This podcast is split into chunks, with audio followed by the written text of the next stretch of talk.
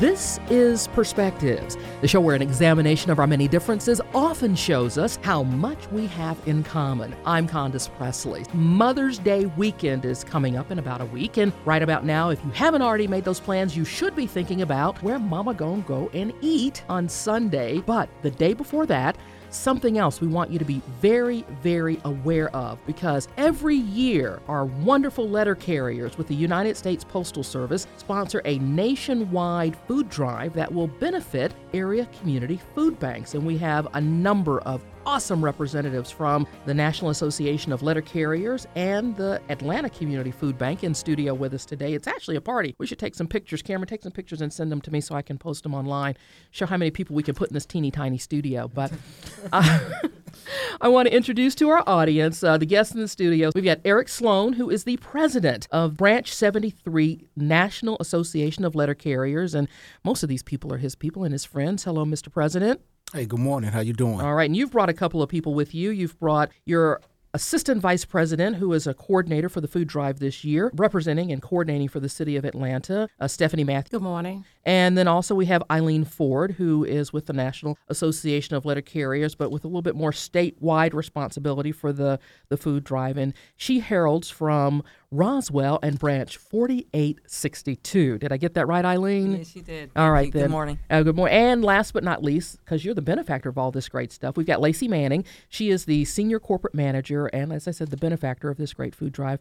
And you're here from the Atlanta Community Food Bank. Yes, I am. So did Thanks I get everybody's names and titles and, and and all the guests who are in the studio? Every all that's right. I got it. You got it. Okay, so silver anniversary, 25 years of collecting food, had doing this letter carrier food drive coming up on the 13th of May. Mr. President, talk to us about the the letter carrier's commitment to doing this and and sort of how that works for those of us homeowners and folks who get mail every day. Uh, again, good morning. I want to say thank you, first of all, to WSB, Ms. Pressley, for inviting us here, giving us the opportunity to uh, get the word out, speak on this uh, historic event. This is the uh, NALC National Association of Letter Carriers 25th annual food drive. The food drive is always the second Saturday in May. This year is May 13th.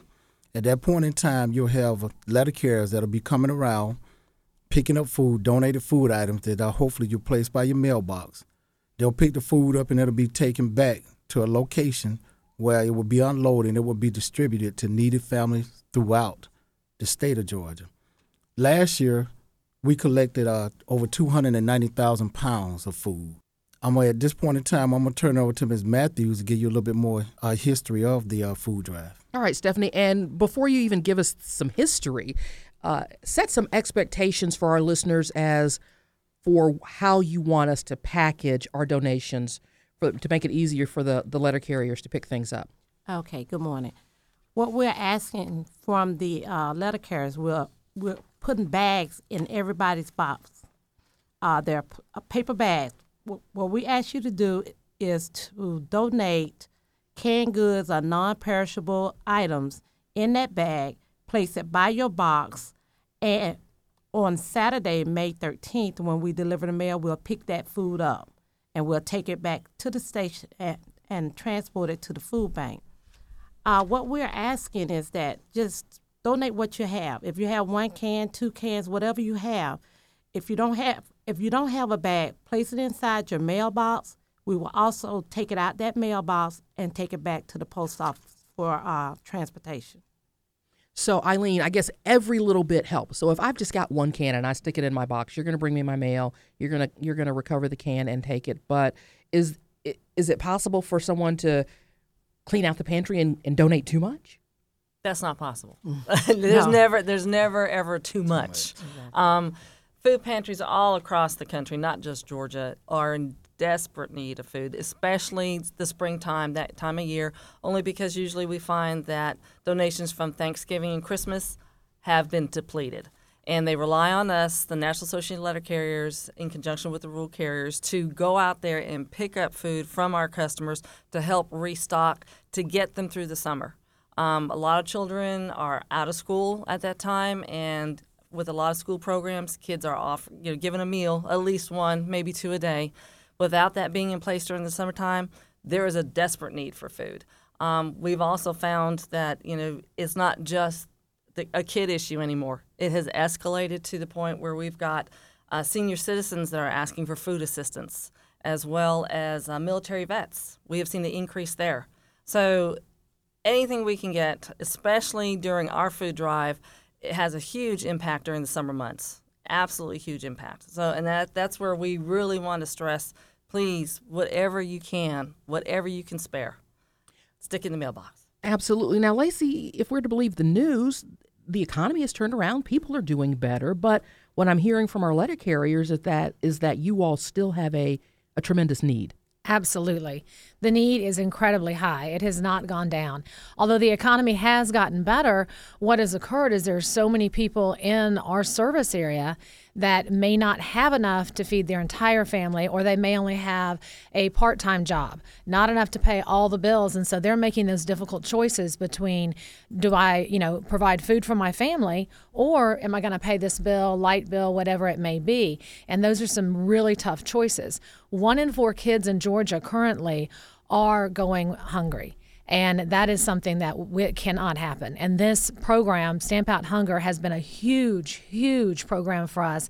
And it's a blessing that so many individuals in this great state of Georgia are jumping in and helping out. And the, like I can't stress how ne- the need is so high. And Eileen, I imagine with seniors, I guess the choice is do I go to the grocery store or do I get my prescriptions filled? Exactly. Exactly. Even for some seniors who they're pets, they'll make sure their pets are fed before they have a meal. Wow, talk about sacrifice. Yeah. Well, you guys have the support of the state. I see we've got this huge proclamation from the governor. Tell us about that. Um, that is, this is our third proclamation, and, and um, I have to say, we really appreciate Governor Nathan Deal's support on this. Um, it's something that um, Cameron Wade has also been able to secure in conjunction with us to get this done and we are very, very grateful. Um, we also sometimes will have the AJC print this proclamation in the paper, so that way we have even more exposure and it gets out there that this is supported by our governor, and he wants all Georgians to participate. And you guys are to be heralded because since 1993, this campaign, the Stamp Out Hunger Food Drive, nationally has collected more than 1.5 billion pounds of food distributed uh, throughout, gosh, 10,000 cities and towns in all 50 states D.C., Puerto Rico, the Virgin Islands, all the territories, Guam. Uh, 80 million pounds of food nationwide. And, and Stephanie, how much did we say we were able to collect in the metropolitan Atlanta area last year? It was within the uh, metropolitan area. We collected 290,000 pounds. We're, is we're that a good number? Is that a, is that a lot? I, I know we've already said statewide it was it was closer to I want to say it was probably seven hundred and fifty thousand pounds. I want in that area. So what we're striving every year we try to strive and get higher and higher and get more and more, and um, we've been successful. That's great. Yeah. So it's Sunday when people are listening to us now. So when we got our mail yesterday on Saturday, we should have gotten the bags in our mailbox. In some areas. In some areas. Yeah, we're still the but or even through the delivering. week. Yeah, yes, there's delivering absolutely. throughout the week. Um, I know in, in, my city, Roswell, we are getting the bags out now. I believe City of Atlanta have, has already started theirs as well in some That's areas.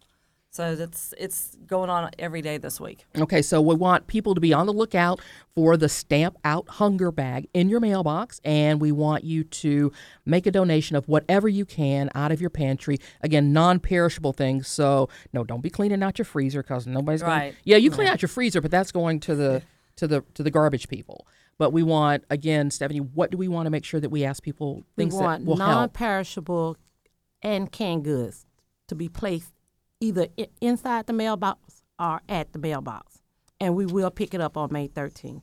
And you guys will take that back. And at what point does the food bank get it and, and put it into circulation to distribute to the pantries and all the organizations that you guys support? We will, uh, the post office will deliver the food to us Saturday evening. And from that point, we will basically start distributing that food to all of our partners in our counties, in our 27 counties, uh, Monday we'll be able to start getting that food out as rapidly as we can. Again, with the need being so high, we want to make sure we can distribute this food as quickly as we possibly can. And all types of food are needed, but peanut butter, low sodium, those types of products are really in high demand because it's something that it, families can really stretch and it benefits a large number of people. Mr. President, you look like you had something you wanted to say. I just wanted to say, like Lacey just said, the post office, even though this is a, a NALC National Association Letter Carriers event, we could not pull it pull this off by ourselves without partnering with the postal service. So I want to take a minute there, you know, say the say thank you to the post office. They help with the man, the work hours, the man hours. They help with the logistics, the transportation. So this has been a joint effort for 25 years between the NALC and the United States Postal Service. So I want to take a minute and say thank you. I appreciate your I appreciate doing that. And between now and Saturday the 13th, if you haven't gone to the market, you don't have anything just yet in your pantry, no sense in uh, picking up a little something for the letter carriers, whether it's a, a, big jar of peanut butter or something that's a, a great canned good or non-perishable staple that'll help carry a family along for a little while. 25 years, you guys are to be applauded. Thank you very, very much. And congratulations. We'll see you with food at our mailboxes on Saturday, May 13th for the National Letter Carrier Food Drive Day. Guys, thanks so much. Thank, Thank you. you. Thank you. Thank you. All right, so now we're going to talk about something really cool that happened this week in our community. I want you to meet Sandra Richards. She's got a book. Yes, she's got a book. It is a debut picture book. She is the author of Rice and Rocks. And her creative talent and genius blessed many students this week in the Atlanta public schools.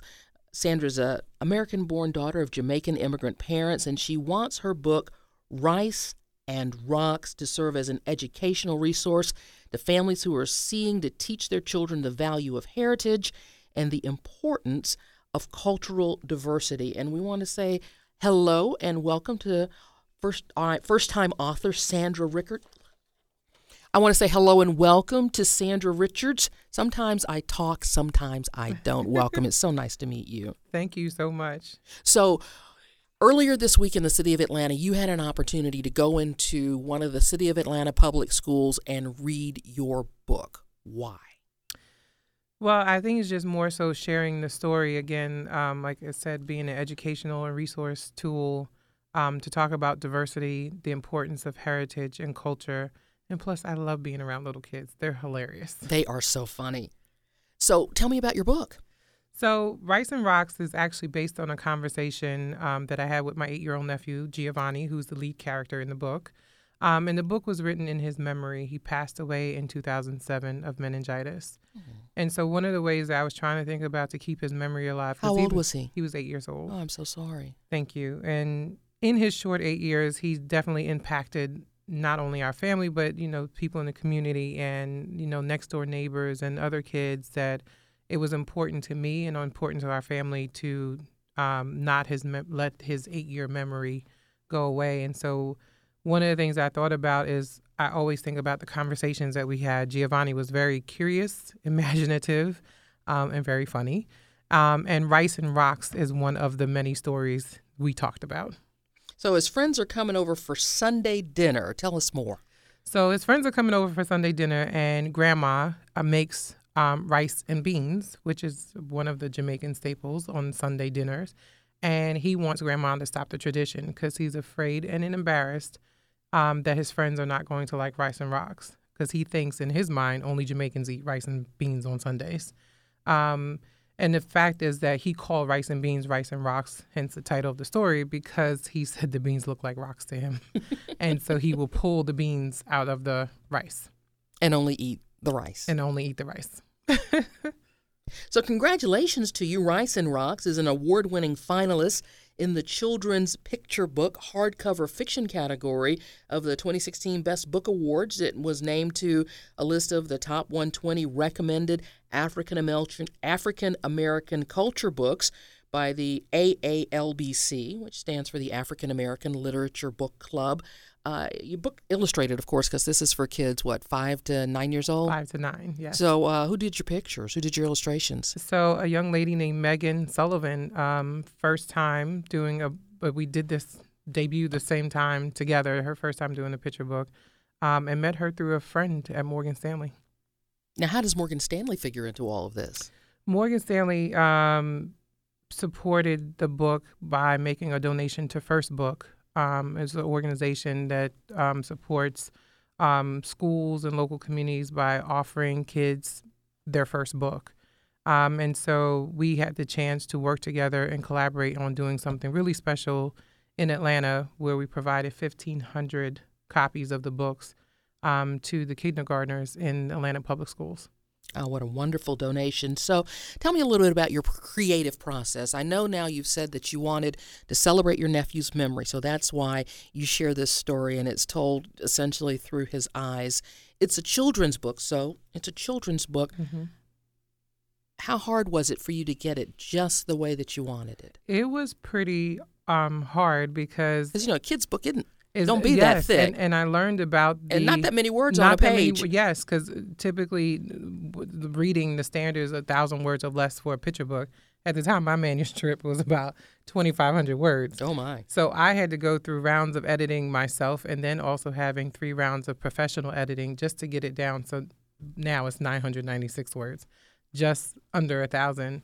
Um, but that took about three years. Really? To do that because we also went back and forth about um, the the the bird in the book Jasper was quite comical. Um, and he had a lot more jokes in the book than he has now. And you know, we had to talk about we had to put that on the cutting room floor because that has taken us away from the story. And so we needed to stay focal onto the story. They also wanted me to take the dogs out of the book, and I said no, the dogs are important. So we all went back and forth about what was important in the story. Of course, staying true to the essence of the story, but other things that make the story fun. Um, some of it we had to take out to get right to the point.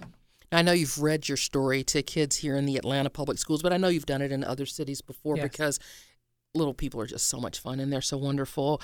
Uh, take me back to, to a time when, what is it like to sit in the classroom you know, in the chair with all the kids on the floor, probably on, on the carpet around you, and, and you're mm-hmm. reading and they're looking. And how, how is, is that, is that, was that your experience? It's a, um, it's a humbling experience um, just to, for the kids to be so excited to be hungry to hear what you had to say um, and the thing that i love is that they start telling me their own traditions whether i have kids that tell me you know we pray before we eat um, we also we also eat rice and beans or i love pasta um, and so they start telling me about their own stories, not realizing that they also have their own family traditions. They're just like, oh, I like to eat. And some of them, of course, the older ones know that that's their culture and family. But some of them was like, oh, we eat rice and beans all the time. Um, or some of them like, I don't like rice and rocks either. Um, and that's fine too. Um, but they tell me the other things that they love. So they start to have their own an identifying moment with their family's heritage and culture so you didn't have to worry about. Well, you probably worried about holding their attention, but it was a misplaced anxiety. Yeah, absolutely. I, I mean, I sometimes the teachers have to cut me off. Um, they were having great. having a fun time and just talking about places you want to go. Like in the book, we go to New Orleans, Puerto Rico, um, and Japan. And I said, "Who's been to Puerto Rico?" And they're like, "Me." Who's been to Japan? No one says it. And they'd be like, "Who wants to go to Japan?" And they put up their hands. And then we start talking about other places they want to go. So they start to take the books and and also they start talking to me about the other books I should write. So they give me a lot of ideas. That was my you anticipated my next question. I said, mm-hmm. now from this, you picked up on any ideas for what your next children's book might be? Yes. So I'm still thinking about another version of Rice and Rocks, and more so focusing on the music end of it because in the opening of the book. Um, Giovanni is playing the trumpet, and later in the book in New Orleans, he gets to go to the statue with Louis Armstrong, who he happens to admire. Um, so taking the music part of it, because as we talk about schools and arts and music still not being in the school systems as today, so trying to figure out how can I infuse the love of music um, back into this and the story. So that's one. And also the dogs are going to have their own story. Sky and Honey are kind of funny, and I actually own Sky and Honey. They're real dogs. Um, and so they have their own story.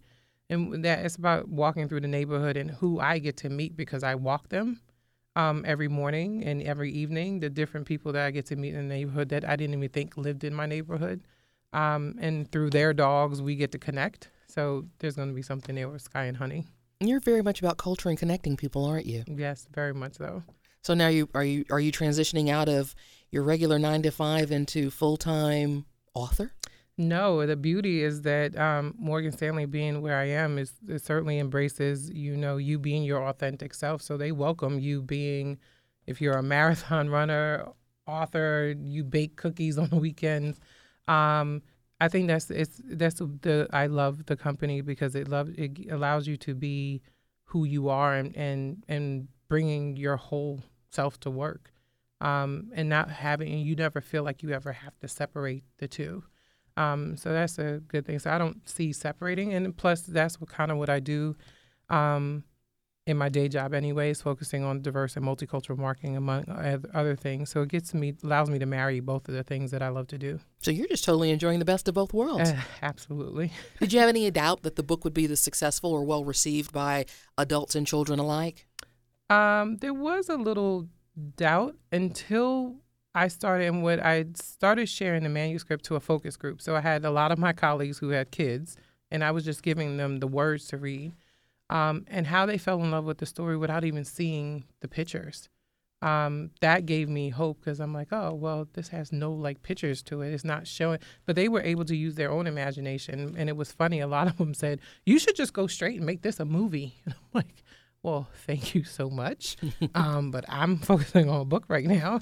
Um, I don't have a movie deal. So it was, um, it, it, that gave me hope before I went like any further was that um, kids that I knew and didn't know um, was giving real great feedback. And again, it's I sense also very important to you when we talk about culture and helping children embrace and appreciate the culture from which they come. That this is a story about a boy with a Jamaican family and the Jamaican culture, and having kids in our schools today do the very same thing for themselves. Exactly. So it's um, it's been really rewarding to see how um, kids are even talking about their i mean talking about africa and, and even talking about national birds there's so much to talk about in the book you have food you have culture um, you have um, going to visiting traveling going to different places and then getting to meet the national bird of each place and so at one point we actually took out a book and we were looking up and physical book because the teacher happened to have this book in there and looking up with the different places and like well what's the national bird of you know um, South Africa? What's the national bird of of Los Angeles? So we like it inspired them to start wanting to know more. Love making kids inquisitive and absolutely. wanting to learn and know more. That's great. So yeah. if folks are listening, and all in 996 words under that 1,000 word yes. recommended limit for children's books, Sandra Richards, if folks want your book, or if there's some great benefactor out there who wants to, you know, buy several boxes and take them to a school and give kids an opportunity, to, you know, an opportunity to read, especially as we get into the summer and the summer reading mm-hmm. time. I don't know about you, but that's how I spent my summers as a little kid in yeah. that book club and making I, sure that I got all those books yes. read before I went back to school. How do they how do they get a copy of of the book? So you can visit my website, sandralrichards.com, or just to simply email me is sandra at sandralrichards.com for any bulk orders. And the book is available on Amazon.com, Barnes and Nobles. But the thing that I also love to say is it's also available through your local independent bookstore. So if you want to support a local business, you can go in. If they don't happen to have it, you can order it, and they will certainly be able to get a copy for you. The book is Rice and Rocks. The author is Sandra L. Richards. Congratulations. Such fun. Thank you so much. I'm so happy for you. We look forward to seeing you again with the series of books apparently that we've got coming in this uh, in this in this genre. Yes, thank you. Perspectives is a half hour we produce with you in mind. If there's something you think we ought to be talking about, let me hear from you. Tweet me. My handle is Condo29 on Twitter or leave a message on our Facebook page. We do appreciate your listening and hope you'll be back next week at this same time as we examine another perspective.